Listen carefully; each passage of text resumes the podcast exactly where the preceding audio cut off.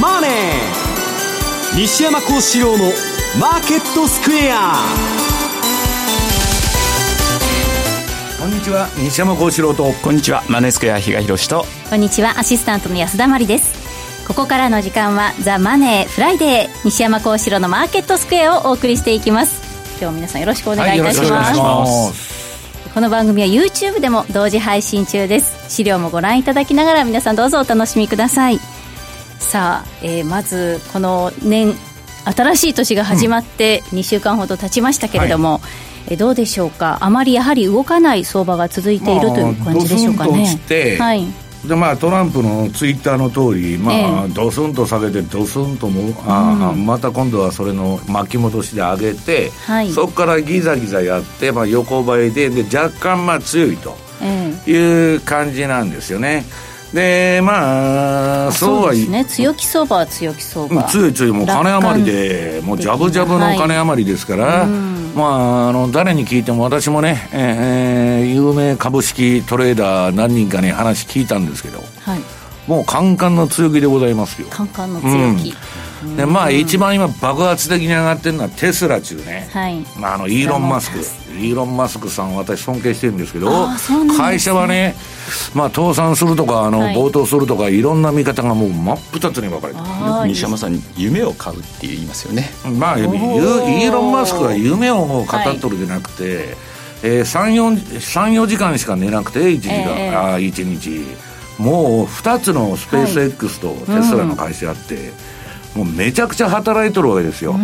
でまあ一種のねまあ異常な男なんですけど、えー、まあ世の中を変える人っていうのはそういう人しかいないわけ。マイノリティなわけです必ず。でまあそれはともかくテスラっていうのはなんでそんな上がってるかって言ったら、まあ800円800万円ぐらいのね、うんうん、安いテスラが出てきた、はい、それ私の周りにもう今3台ぐらい買っとるんですよ。でそれで3台も、うん、まあそのその車がいや車が売れるようになってきたんだけど、はい、いやものすごい加速なんですよ。電気自動車ですから、まあそれはともかく、あの売ってる人の買い戻し。売ってる人の買い戻しが、うん、でもうジグザグジグザグやって、ただねウォール・ストリート・ジャーナルに言ってるのは、テスラみたいな赤字まみれの企業がこんだけ買われてるのは、まあ、まさにバブルの象徴だということなんですね。一時大丈夫かなっていう時期もありましたけれども、うん、まあ、あの本当にねいつでも綱渡りなんですけど、えー、まあペイパルから始まってね今まあ3社の会社やあまあ2つの会社やってると、はい、でまた新しい恋人ができましてですね7人目の子供が生まれたと今月安田さんも頑張ってください。はい、頑張ります。ありがとうございます。はい、さあ、比嘉さんは足元どんなふうにご覧になってますか？うん、年始から結構、はい、また今年も動かないかななんていうことを言ってましたけど、えー、まさにその通りの今展開にはなってるかなと思ってて、嫌な予想予想が今のところは当たってしまったこと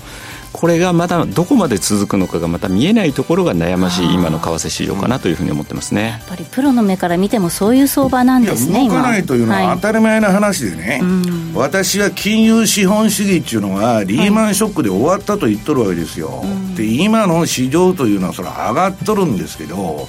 景気がいいって言ったってその裏側は歳出借金、うん、臨転機回して赤字をね、えー、国債を発行して赤字をどんどんえー、膨らましてで資産も膨らますと、はい、それはね安田さん、はい、成長と呼ばないの私の定義では、うん、当たり前じゃないですか。金出した分上がると、えー、でそれはね金出した分上がるっていうのは、うん、かっては1金出すと、うん、2とか2.5とか3とか乗数効果って言って、経済の。金ばらまいた何倍かの効果が得られたんだけど今は1金まいても0.8とか0.5しか成長しないんですよ、だから世界中マイナス金利になっちゃうわけ。で、はい、で日野さんがこの前電話で言ってたんだけど、ええ。ー、欧州中銀もうんと日本化日銀化してきたと、もう足抜けできない量的緩和からマイナス金利からもう量的緩和からもうやめますって言ってて抜けられない、はい、日銀も当然抜けられない、うん、アメリカも今また6月までジャブジャブにしてると、えー、金で金で余ってるとその代わり安田さんも私も比嘉さんも給料は上がらないと、うん、資産価格だけ上がってるわけです。で逆イールドが問題になってるんだけどこれがまたね功を奏してて逆に、はい。短期金利持ってるもんですから、アメリカだけが。どんどんアメリカに金が入ってくると。で、長期金利が低いんで、上がらないんで、はい、不動産から何から全部バブルしちゃう。ところがそんな高い不動産誰も買えませんよ。比嘉さんも私もね、えー、安田さんも、はい、そうするとどんどん家賃上がっていくどんどん生活が苦しくなって中間層はもう給料ずっと下がってるわけですから落ちていくと、はい、でその中でファンドのキャッチボール、うんリートだとかね、ジャンク債とか、その、金余りで、そういう資金だけが買ってる、うん、まあ、史上最小の参加者に、参加者による史上最大のバブルが、うん、えー、起こってるんです。で、当然ね、中間層がいなかったら、資本主義っていうのはやっていけないわけだから。そりゃそうですよ。だからいくら資産が上がったって、世の中の1、はい、2%が金持ちになってるだけで、うそうするとね、歴史を見ると、はいえー、そういうことが続くと、えー、うん、世界恐慌とかね、あるいはその相場のショックとかが起こるんです。はい、要するに貧富の差が開いたら、だからダメなんです。あの、ちゃんとやっていこうと思ったらね。はい、で、まあ、それをね、ポール・チューダーあたりは、資本主義を支持しながらも、はいこれ、このままではダメだと。うん、で、今その顔好きにトランプだとかジョンソンだとかね、うん、いろんな人が出てきてるというのが今の混迷の時代に入ってるということですね。はい。この時期あれなんですよね。あよくびっくり予想とかって出るじゃないですか、うん、年始って、うん、で、市場関係者のびっくり予想にの一つに、ドル円相場の年間レンジが3円幅にとどまるっていうのがあって、バイロウィンですか？違います、これはあの国内のあれなんですけど、そんなの出てて、本当かよって最初はですね、思ってたんだけど、実際始まってきた相場はそうですね、そんな感じがしてきてますよね。三角持ち合いっていうのは今ギザギザギザギザやって、三角形がずっと収縮しちゃって、はい、今、その上のトライやってんだけど、えー、いや、そらまあね、私もね、30年超この世界で運用やってますけど、こんなに動かない。だから、QE っていうのは国家管理であり、社会主義なんですよ。だから動かないのは必然なんです。逆に言えば。で、今のマーケットを動かしてるのはね、結局その動かない中で、その金利が低いと。で、まあ金だけばらまいてるから株と不動産だけ上がると。まあ、いうことになってるわけですね。で、その分、為替はどこも緩和やっちゃってるから、はい、欧州も日本もアメリカも。同じじゃないですか。オーストラリアも利下げ、ね、そらどこも利下げと。はい、ね。トルコでさえ利下げと。うん、と、差異がない、うん、ディファレンスがないわけですよ。えー、そうですね、と、動きようがないわけです。はい、二国間の比較なんだから、うん、どこも同じ、ジャブジャブだということでね。この社会主義化は、あの、進んでいくのかどうなのか。うん、進むんだけど、その、えー、それが本番に達するのは今じゃなくてね、はい、おそらくトランプがもう一期やって、うん、で、まあ、極端に触れてるわけで、まあ、アメリカは右寄りに触れてると。で、そっからまた、ガーンと、今度は民主党政権が出てきて、はい、あの、巻き戻すみたいな。そこが、いい、それがいいとか悪いとか言ってるんじゃなくて、はい、相場の危機になると言われてるんです。大きな目で見ると。だから、社会主義ちゃん理念はいいんだけど、それを実際に実行に移したときにどうなるかっていうとね、その、実は、うん、ダメになっちゃうことが多い。富裕層を殺すとですね、相場っていうのはドーンとくる。で、みんな今もう資産課税するって言っとるじゃないですか。富裕層も賛成してる。なぜなら自分らの身が危ないから。中間層全部落ちちゃって、ね竹槍で疲れちゃうから、えそうするとね、えー、っと、資産課税とかそういう流れになると、これはもう落ちるんです、経済は。だから、まあ、ちょっと難しい時代に入ってそうなる前にね、うまくこう、バランス取れればいいですよね。うん、そうなんですけど、うん、バランスっていうのはね、はい、真ん中に行かないんです。もう触れまくりですから、ちょうどいい真ん中、安田さんが言うバランス感覚が一番大丈夫、大重要なんだけど、もう日本見てたら極端から極端に行くと。ね。この前は鳩山政権ええっつって国民が全員言っとったと。で、今度は安倍だ安倍だと。極端から極端に触れてるわけですよ。で、それは、ロジックとか哲学とかそんなもん何もないから、その場の空気でバンバン触れる。それがいいとこは悪いとこ私は言ってんじゃないですよ。はい、だから、要するに、じゃあ、戦争に行って、これはどうしても負け戦だなと。相場でもそうですよ。あ、これもうやられるなと。うすうすわかるんだけど、引っ込みがつかなくなっちゃう。うん、比嘉さんがリーダーならね、わーわーその新軍ラッパ吹いといて、うん、ダメだと、撤退だと、言いにくいわけですよ。うん、と、一億総玉砕と。ねうん、で、それは相場でやったらダメですよと、私は言ってるわけですね。はい。ありがとうございます。今日も午後4時まで皆さんどうぞお付き合いください。また、リスナーの皆さんのホームページのコメントも受付中です。ぜひ、皆さんお書き込みください。ザ・マネーはリスナーの皆さんの投資を応援していきます。この番組はマネースクエアの提供でお送りします。お聞きの放送は、ラジオ日経です。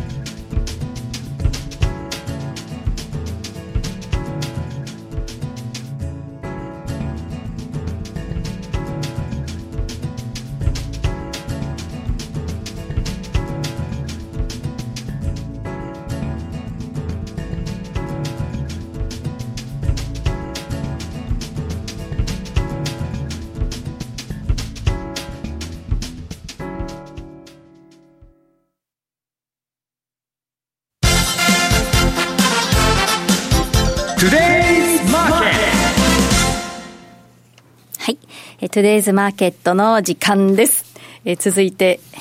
今日はですね、まず今日の指標を見ていきましょう。東京株式市場は日経平均株価続伸で終えました。前日に比べて108円13銭高い24,041円26銭で大引けとなっています。またドル円相場、こちら、為替は、はい、こちらです。お待ちください。ドル円が現在110円、110円2324、そして、ユーロ円が122円7378あたりで取引されています。ということで、この時間はまた足元、それから今週の為替市場、今後のポイントについて伺っていきたいと思います。伊賀さん、はい、よろしくお願いします、えー、今日が1月の17なので、まあ、1月も半分ぐらい過ぎたというところなんで、まあ、今週というよりもちょっともうまだ早いんですけど、はい、ちょっとこの1月、これまでを振り返ってみようかなというふうに思ってて、はい、まずアメリカの雇用統計が出ましたと、えー、やはり相変わらず失業率は3.5と低い水準と。いうので、まあ、アメリカのまた今年の雇用もしっかりだねというような感じからスタートし、まあ、昨日発表になりました小売売上高ですね、はい、まあ、こちらに関しても、えー、これは除く自動車ガソリンなんですけどプラス0.5えー、7ぐらいと、非常にまあまあ強いとい。うようなところで、はい、えー、昨年の年末商戦もまずまずだったんじゃないかなと。はい、一方で、アメリカの物価統計を見てみると、これ、まあ、生産者物価指数がまた結構大きく落ち込むような感じ。CPI は少し落ち着いてるんですけど、はい、そうは言っても、まあ、アメリカの2%というターゲットライン、この辺を、まあ、しっかり、うん、えー、超えてですね、えー、まあ、推移するという流れにはなっていないというところから、はい、まあ、とりあえずですね、今年考えてみたときに、これでアメリカの金融政策が何ら変更、利上げとかってできるのかっていうと、うん、まあ、そうは言ってもまだ難しいだろうねと。うん、そうなんですよね。だからそういう。人によっては10年間利上げがないっちゅうって、ブルームバーグに記事が出てたんまあ、10年っていうのは大げさでしょうけどね、さすがにね。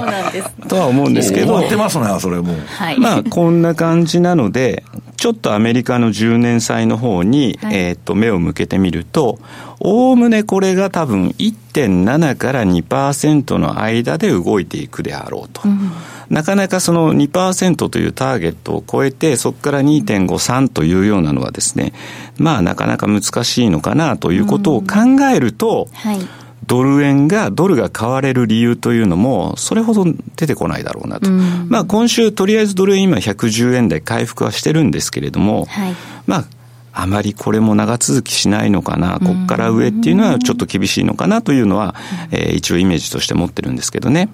で、その一方で、相変わらず先ほど来からお話が出てる株、まあ、シーズナルパターンでいくとですね、この1、2月というのは結構下げてもおかしくないというのがですね、えー、えー、パターンとしてあるんですが、去年もそうだったんですけど、実は1月から結構上げる相場、ニューヨークダウは今年もまたそれで、今史上最高値を更新する動きと、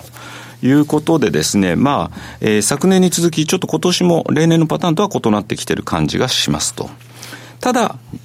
それに日経がついてきてるかっていうと、そうでもないよねと。うん、去年はちょっとドスンとあった後、はい、まあ、あの3月ぐらいまで日経平均もですね、ニューヨークダウ同様上昇してたんですけど、えー、ちょっとここのところ、今年は見てるとですね、昨日だってニューヨークダウ2何十ドル上げてて、うん、えー、その割に今日の日経平均を終わりに先ほど言ってましたけど、108円高でしょ、はい、最初だから107、80円高からスタートしてたのに、はい、その後伸び悩みというところでは、はい、まあ、今のところアメリカのですね、やっぱり株の方に勢いがあるのかなと。うん。えー、いうところではあるんですが、これが本当にまた去年同様、はい、シーズナルパターンと異なる形で、3月ぐらいまでこの勢いが続くのかどうなのか、まあ、イベントとしてはニュ、えーと、今週は、えー、米中の合意、署名がありましたと。はいいうところでこのイベントも通過、うん、実を言うと次のだからイベントがちょっと見つけにくいかなと、うん、次。中のあれも結局何も決まってないよね、ねまあ、目新しい材料もなかったと言ってしまえばそれまでだと思いますし。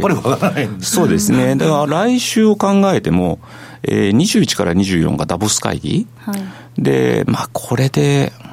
IMF の方からまた世界経済見通しとか出てくると思うんですけど、うんはい、まあ、世界経済全体はまずまず、うん、一方でちょっとアメリカ弱含むみたいな、そんな感じになるのかなとは思ったりもしてるんですが、うんえ。ー、さりとてそれでじゃあ相場が動くかというと、そうでもない。はい、で、24日からは、えー、旧正月がスタートするので、中国市場もずっとまたお休みと、えー、いうことを考えると、次の材料が果たしてまた、まあ、まあ3月3日のスーパーチューズデーっていう声はそうなんですけど、はい、それで本当にじゃあ相場が動くかっていうと、なかなか厳しいな、えー、こっから先の動きも非常に読みにくいなというのが今の正直なところですかね。なるほどね。ここでちょっとお知らせです。あの、YouTube の方、音声がちょっと今回、今日落ちてしまっておりまして、後であの、こう、あの、録画したものを、ぜひ皆さんにお聞きいただきたいと思います。あ、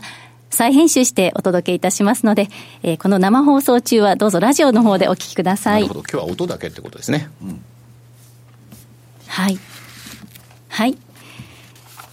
ニューヨークダウ。ニューヨークダウはもうこのようにずっと強い状況が続いていますが、一方で、皆さんこの日経平均っていうのは、はい、えっと、どうなんでしょう。やはりこのアメリカ株式市場につられて株高状況続くんでしょうか？うんそんな感じがしてないんですよね、はい、ただまあここから日本も企業もですね決算が出てくるんで、はい、まあ、それをどう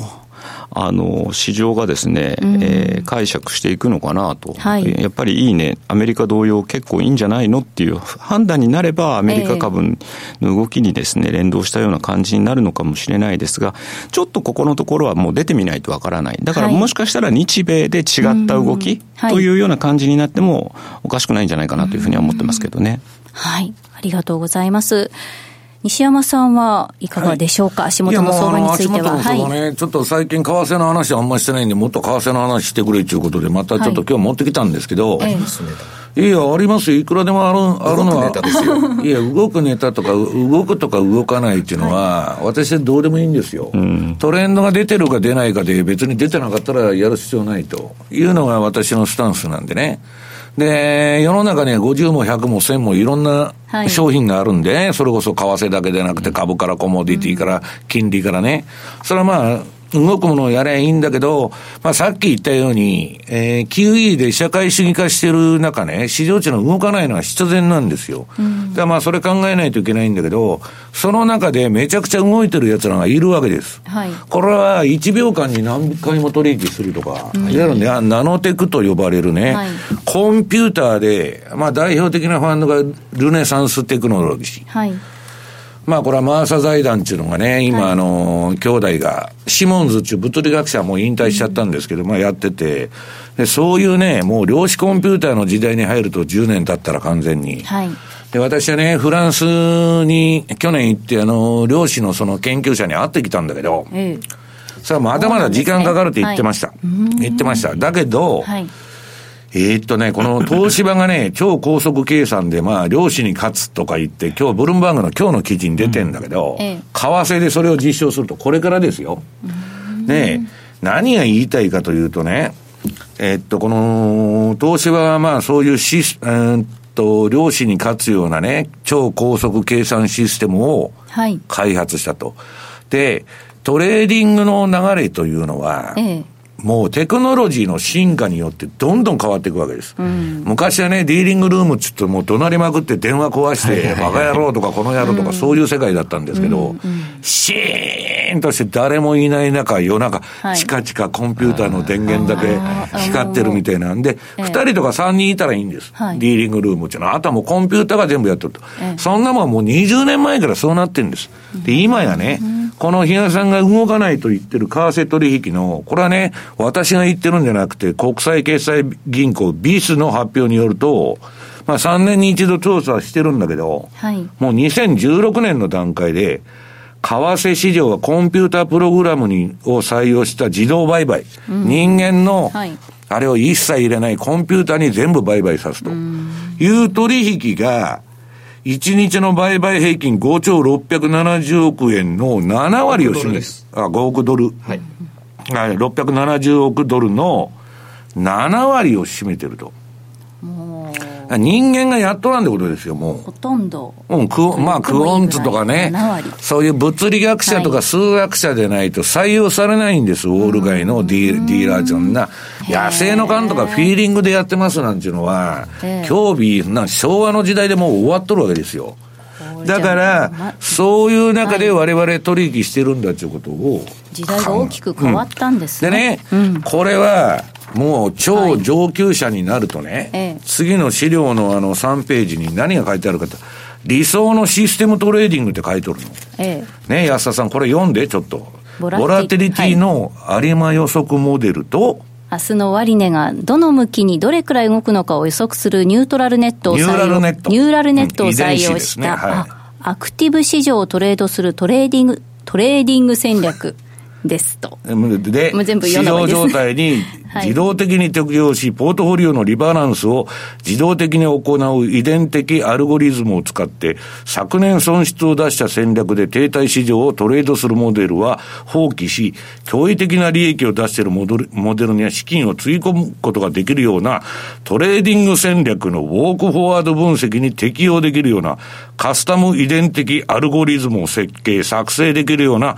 相場アプリケーションが一体どこにあるのかと。これはシステムトレーダーの有名な。難しいですね、一文。何にもわからんでしょ？はい。素人が聞いてもちんぷんかんぷんと。いや、これわからないと困るんですけど、本当は。そうなんですね。うん、で、これね、もう2000年の段階でこういうとこまで行ってたんです。私はね、あの、某ね、あの、超有名なその、ファンドに見学に行ったんですから。全部コンピューターがやっとったわけです。はい熟練取引者よりもうまかった、もうその時点で。で、ええ、今そこから何年経ってるんだって20年経って、うん、もうとんでもないとこまで行ってると。はい、だからね、個人投資家はこんな土俵でね、うん、同じことやってたら勝てないってことですよ。ええで、ただ個人投資家も私はね、自動売買とかシステムトレーディングをやるのはすごくいいって進めてるのは、はい、必ずストップロスが組み込まれてるから、売買システムの中に。えー、ダメだったらすぐ切っちゃう。うん、損切りする、うん、人間が見てたらもう損垂れ流しですから、はい、そこがまあ一番いいってことですね。うん、で、直近の相場は、比嘉さんが動かない動かないって言ってんで、どないになっとるんやという話でね、はい、為替取引で、あの、一番取引が多いのは安田さん、ドル円じゃないんだよ。円なんてローカル通貨ですから、所詮。はいドルとユーロなんです。ユーロドルの相場が、はい、うん、問題なんですけど、これユーロドルの私のね、持ってきたチャートの冷やしなんですけど、まあ、じりじりじりじり触ってはいるんだけど、はい、ほとんど動きが小さい。で、ね、このね、ATR チャンネルつって、その、為替相場もまあ株もそうなんですけど、このバンドの上限下限まで最大限動くんですけど、はい、もうバンドの真ん中のね、49の移動平均付近で、ずーっと張り付いとるような、うね、上下行かないんですよ。はい。要するに移動平均真ん中の線から離れないと。これは相場になってないということです。もう2018年ぐらいからですか？うん、そうそうそう。で、まあ逆張りを推奨してるんですけど、はい、それでもね、ちょこっとしか値幅が出ないんで取れないと。コツコツとしか。で、ポンドドルどうだと、ブレグジットの。はい。これも似たようなもんでね、これ、冷やしの ATR チャンネルなんですけど、今のユーロと一緒の。はい。何も、うだうだやっとるだけど、まあ大きく見りゃ横平均線ですね。うん。とにかく移動平均の付近で取引するやつはアホだと私は言っとるわけですよ。えはい、だって市場参加者の平均コストっていうのは、売り方も買い方も両方が優勢でないわけですから、勝負がついてない。はい。あの、土俵の真ん中でがっぷり四つで組んどるわけですよ。はい、そんなとこで勝負したってダメだと。ええ。移動平均からある程度上離れるか下離れるか、うん、あるいは、まあ、むちゃくちゃ離れすぎると逆張りっていう戦略も取れるんだけど、移動平均のど真ん中で私はポジションを取るのは好まないと。うん、まあ、それを好む人もいるんでね、それはまあ、私の独断と偏見の意見なんですけど、はい、で、今度はニュージーランドドル。はい、これまあ、去年のね、12月にね、この前ね、セミナーでお客さんにやったら、いや、もうあの、西山さん助かりましたと、損しとったんだけど、ニュージーで取り返したとか言われてね、結構私も嬉しかったんですけど、えー、そのニュージーでさえ今もうトレンド終わっちゃって、はい、ドロドロの。冷やしも。そう。だから、冷やさんがぼやくのがよくわかると。で、ドル円相場見てくれと。はい、ほとんどまあ、これ買いトレンドが赤で、えー、売りトレンドが黄色なんですけど、えー、安田さん見たらほとんど横ばいじゃないですか。そうですね、横ばい、うん、なんとなく円安気味だけど、うん、ただ今、まあ三角持ちへの上トライには行ってるんで、ちょっと注意は必要なんですけど、はい、まあ今のところ、比嘉さんが言うね、よく見たレンジだと。いうことでございます。で、トルコリラ、昨日なんか0.75、利下げし利下げしまして、はい、あのトルコまで利下げしとるんですよ。で、トルコリラは売りトレンドが出てるんで注意と言っといて、まあそこからちょっと下げたんですけど、はい、今あのトルコ中銀というか国営銀行がですね、はい、介入やってまして、うん、トルコリラ買いやってます。うん、で、それはもうあの、しっかり出てて外貨準備が減ってますから、うん、介入しとんです。もうこれも管理相場だから。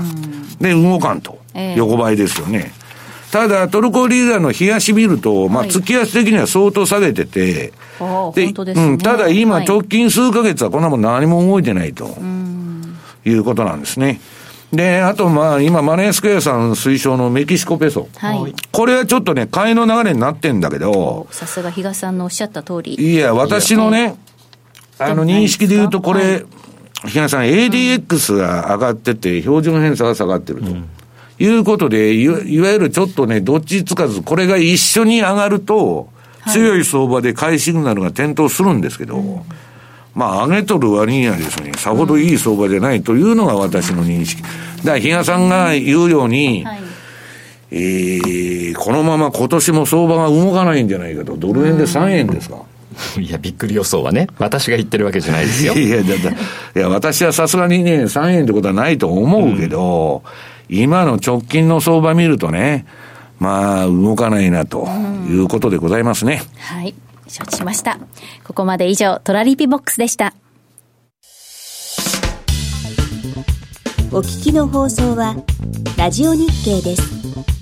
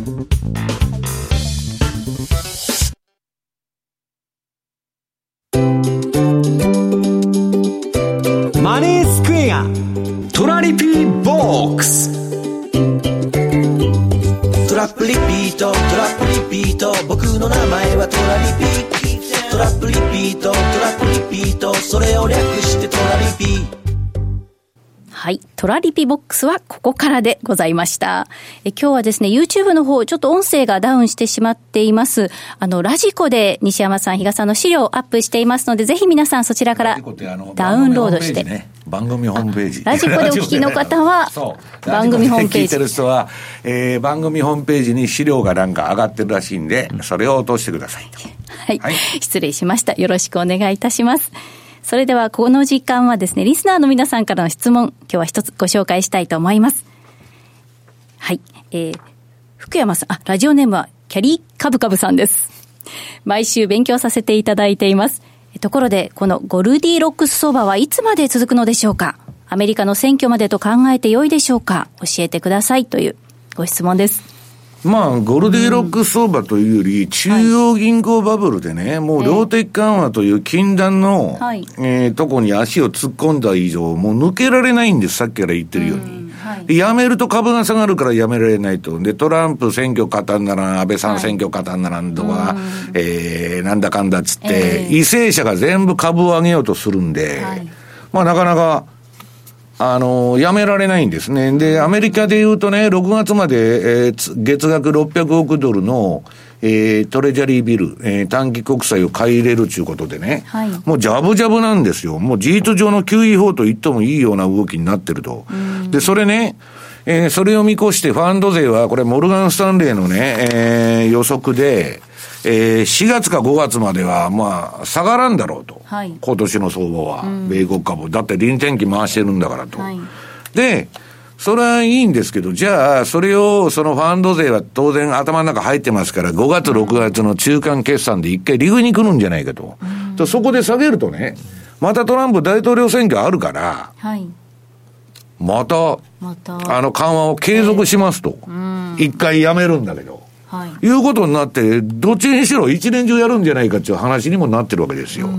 で、まあそうは言いながら、あの、アメリカの、私のね、このゴルディロックスいつまで続くかっていうのは答えがあって、はい、私はね、そういうぼーっとした話じゃなくて、うん、うんと、ちゃんとあの、指標で見てるんです。はい、で、これ、私のね、経済拡大縮小インディケーターっていうのは、あの、資料の、えー、11ページかな。これに出てまして、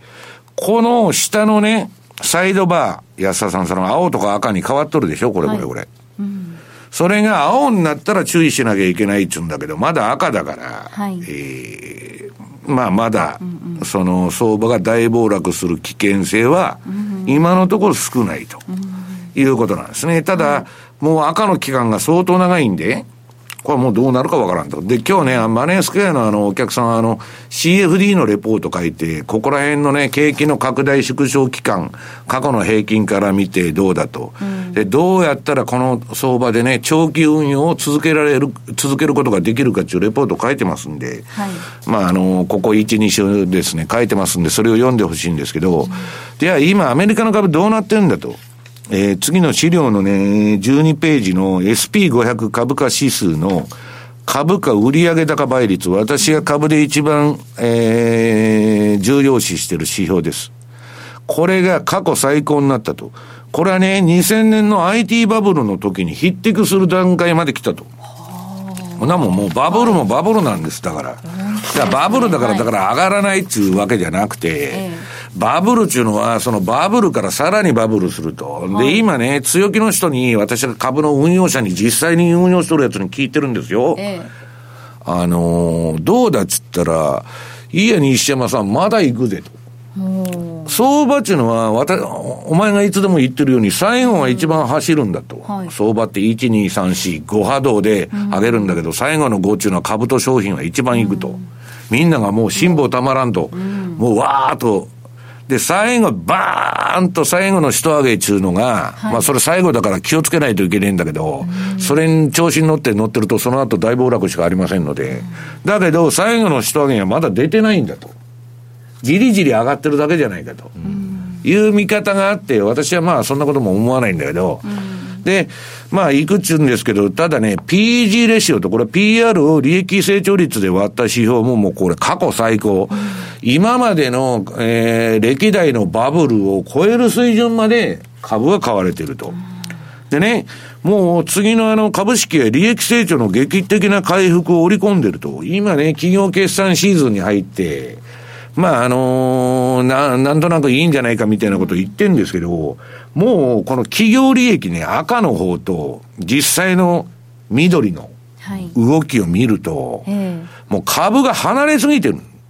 その利益の線と、前はね、安田さん、一緒になってたじゃん。株の利益と。かで株価だけ高くて、企業利益上がってないと、はい、これはだから PR 割高にどーんと買っていくわけですよ。はい、ね。だから、ちょっとい、ね、うん、行き過ぎてんじゃないかと。うん、でね、これはもうあのー、ここのところの番組でずっと言ってるんですけど、はい、えー、っと、株のね、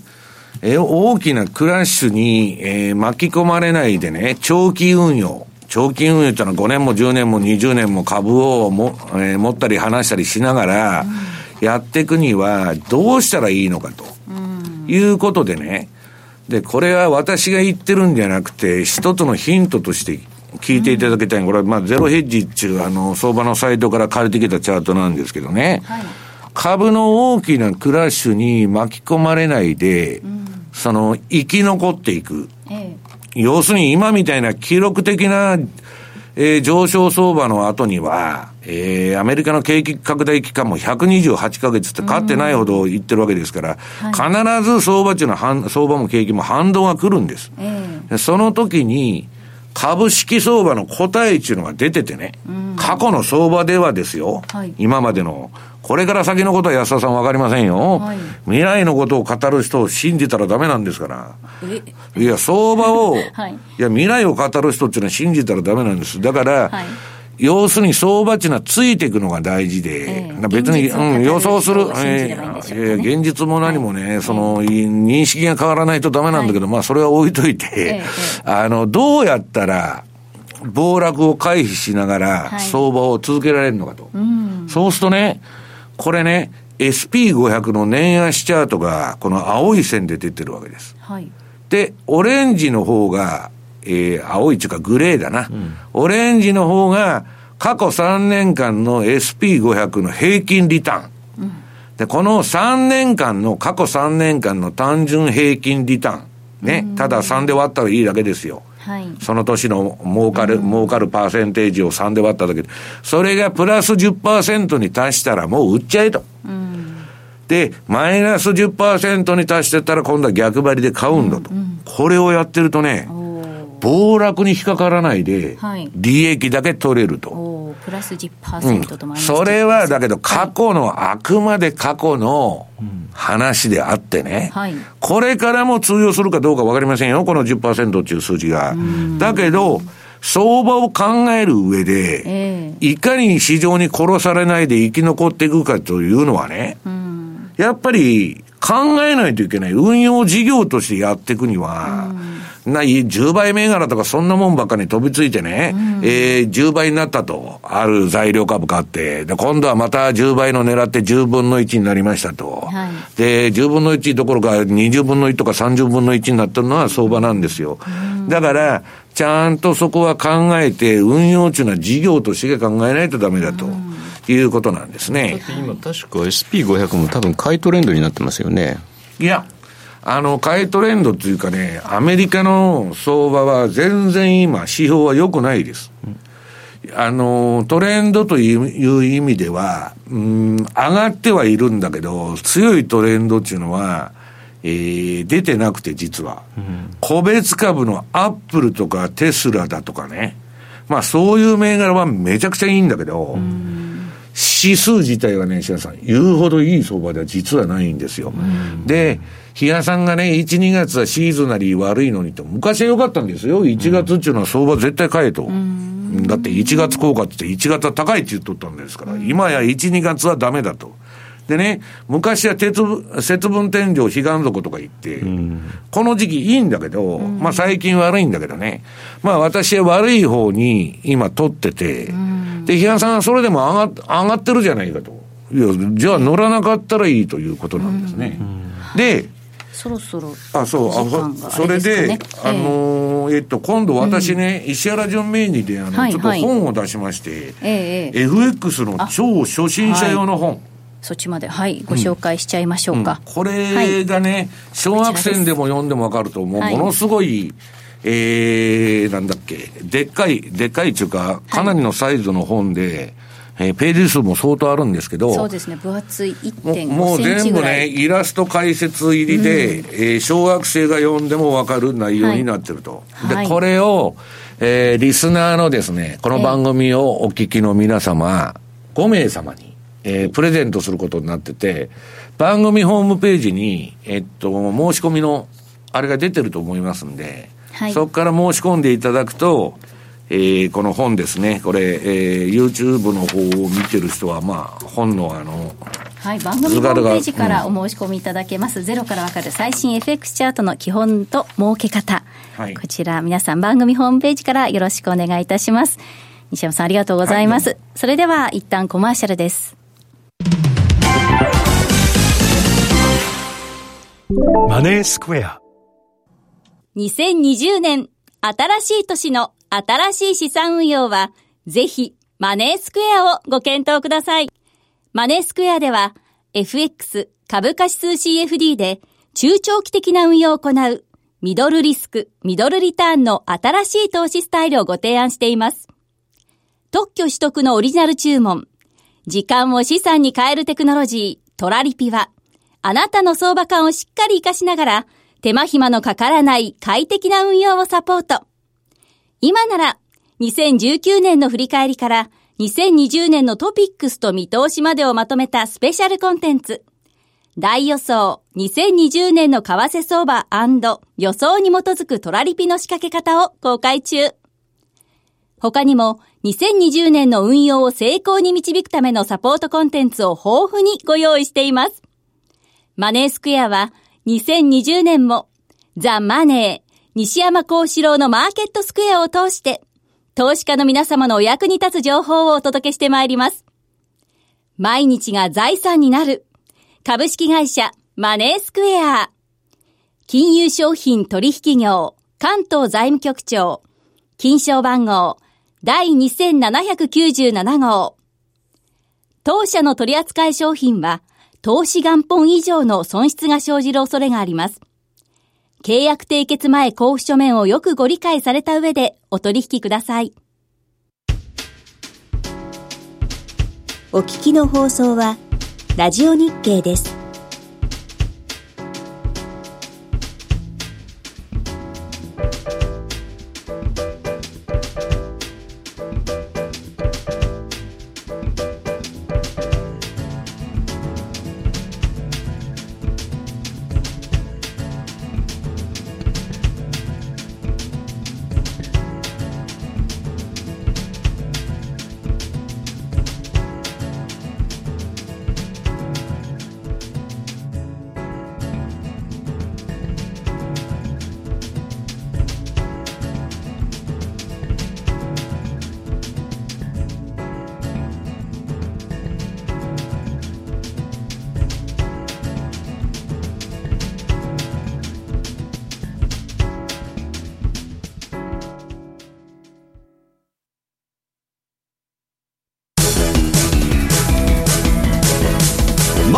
ト投資戦略。それでは来週に向けてマネースクエアの FX 投資戦略をお届けしていきます。私ですね。そうですね。ということですよね。FX というと投資戦略。はい。比嘉さんです。えっと基本的に私前回、はい。か、もうなんか、あの、出た時に、北米大陸通貨ペアを見てますよというお話をしました。はい、で、えー、っと、今、まあ、実際のリアルなチャートを見ていただくと、まあ、ドル円なんかも、まあまあ、えー、今110円も抜けてきてて、しっかりだねと。はい、で、えー、メキシコペソ円、これ標準偏差が垂れてるんですよね。ボラティリティ垂れてるんですけど、はい、とはいえ非常に今しっかりな動き。で、あともう一つカナダ円というのに変えてみると、カナダも標準偏差は横ばいなんですけど、はい、地利高のところというところで、今のところしっかりのところ、この3通貨ベアはそういう動きにはなってるんですが、ええ、じゃあ、こっからこれついていきたいかというと、ちょっと私は様子を見てもいいかなと思う。実は思ってます。というのも、まあ、あの、トラリピなんかでやった場合、えー、カナダドル円の上限84で、そこからの利益幅を、例えば50銭って取ってれば、今日で、うん、えっ、と、それ全部落ちてるはずなんですね。はい、で、ただその上85っていうのは、ある程度節にはなると思ってるんですよ。うん、そうすると、結構そ、はい、今、ここから上についていくと、ちょっと高いところをつかまされる可能性があるかななというふうにも思ってるので、で、標準偏差がトレンドが出てるわけではないので、それだったらもう少し様子を見て、今一旦利確したんだったらそれはそれ。で、メキシコペソに関しても、これ6円がですね、結構何度か弾かえ、き返されてるというのがあるので、えー、その6円まであと15銭ぐらいですよね。はい、っていうことを考えると、ここから一気についていくかっていうのは、そこはもう少しやっぱり様子を見た方がいいというふうに思いますし、まあ、ドル円に関して言うと、まあ、これ、あの、冒頭の方でも話しましたけども、まだちょっとあんまり上に行くようなですね、気がしてないと。いうところがあるので、はい、そういう意味では、もしまだポジションを持ってる方は、利確をするなりをまず優先に考えていただいて、こっから新たにじゃあ何かエントリーしてついていくっていうのはもう少し待つ。まあ相場にはですね、えー、こういう動かない時だから余計に焦るのかもしれないんですけど、休むも相場という言葉があります。休むも相場。はい。ちょっとだからそのあたりはですね、私はですね、ちょっと、はい、あの、様子を見て、えー、もう少しここからじゃあ上の行くっていうのが確実になった段階でついていっても遅くはないと、はい、そんなふうに思ってます。はい。ありがとうございます。それでは、えー、西山さん。いや、あのね、動かない動かないっつんで、はい、まあ、ちょっとね、レンジっぽい、まあ、例えばドル円も今、買いトレンド出てるし、うん、えー、比嘉さん言われたニューヨークダウンもね、今、直近はやっと冷やしで買いトレンド出たの。で、週足はずっと出てるんですよ。うんうん、ちょっと変な相場なんですよ。で、あのね、ラリーが、ラリー・ウィリアムズってアメリカの著名投資家がね、言ってたのは、日本円はね、うんと、ほとんどね、原油と相関関係が非常に高い商品で、はい、まあ原油が何日かドル円に先行してるみたいな形なんですよ。うん、ところが WTI の原油の先物っていうのはね、ニューヨーク原油。ドーンとこの前、うん、あの、イラン騒動で上がって、はい、その後大暴落しとるわけです。バーンと。で、それで言ったら、ドル円がこんなに上がるのは、本当はおかしいんですよね。だけどまあ株が上がってるっていうことで円安になってるんですけど、はい、彼が言ってるのは短期的にはね、木屋さんが言ってるように、ちょっと円円高気味の揺り戻しに気をつけないといけないと。うん、で、今の、その、で、その揺り戻しがもしあったら、円高の方に行ったら、はい、以前の円高の高値を超えない限りは、今度は円売りに行けと。うんということはね、小さく取る、まあ逆張り相場だと、いうことなんですね。だから今大きいのを狙ってもですね、まあ、なかなかですね。ええ。だからもう、あの、米国株の一部個別銘柄だけは、まあ、強烈なトレンドを発しそうなのあるんですけど、それもね、えー、全体的に見るとそんなに良くないの、皆さん、実は。個別私最近バンバンやっとんですけどね、良くないんですよ。だからまあ、うーん、どういうんですか？まあ、細かいね、相場を、えっ、ー、と、丁寧にやらなきゃ、あんまり、一発いったるでと。で、ドーンと取りますと。今そういう時期じゃない、ね、そういう相場じゃないと。さっき言ったように、どこも量的緩和がゼロ金利かマイナス金利か利下げの世界で、全部が緩和の方向に、世界中の国が向かってる中、差異がないわけです。差異がないということは、為替は動かんと。で、それがどこまで続くかというのも、まだはっきりとは分からない、だから、利下げはするし、量的緩和するから株は上がりやすいんだけど、為替は差異がないと。いうことですね。わかりました。お送りしてまいりました。西山幸四郎のマーケットスクエアそろそろお別れの時間となりました。皆さん最後までお聞きいただきありがとうございました。え今日のお相手は？西山幸四郎と。マネースクエア比嘉宏と安田真理でした。さようなら。さようなら。この番組はマネースクエアの提供でお送りしました。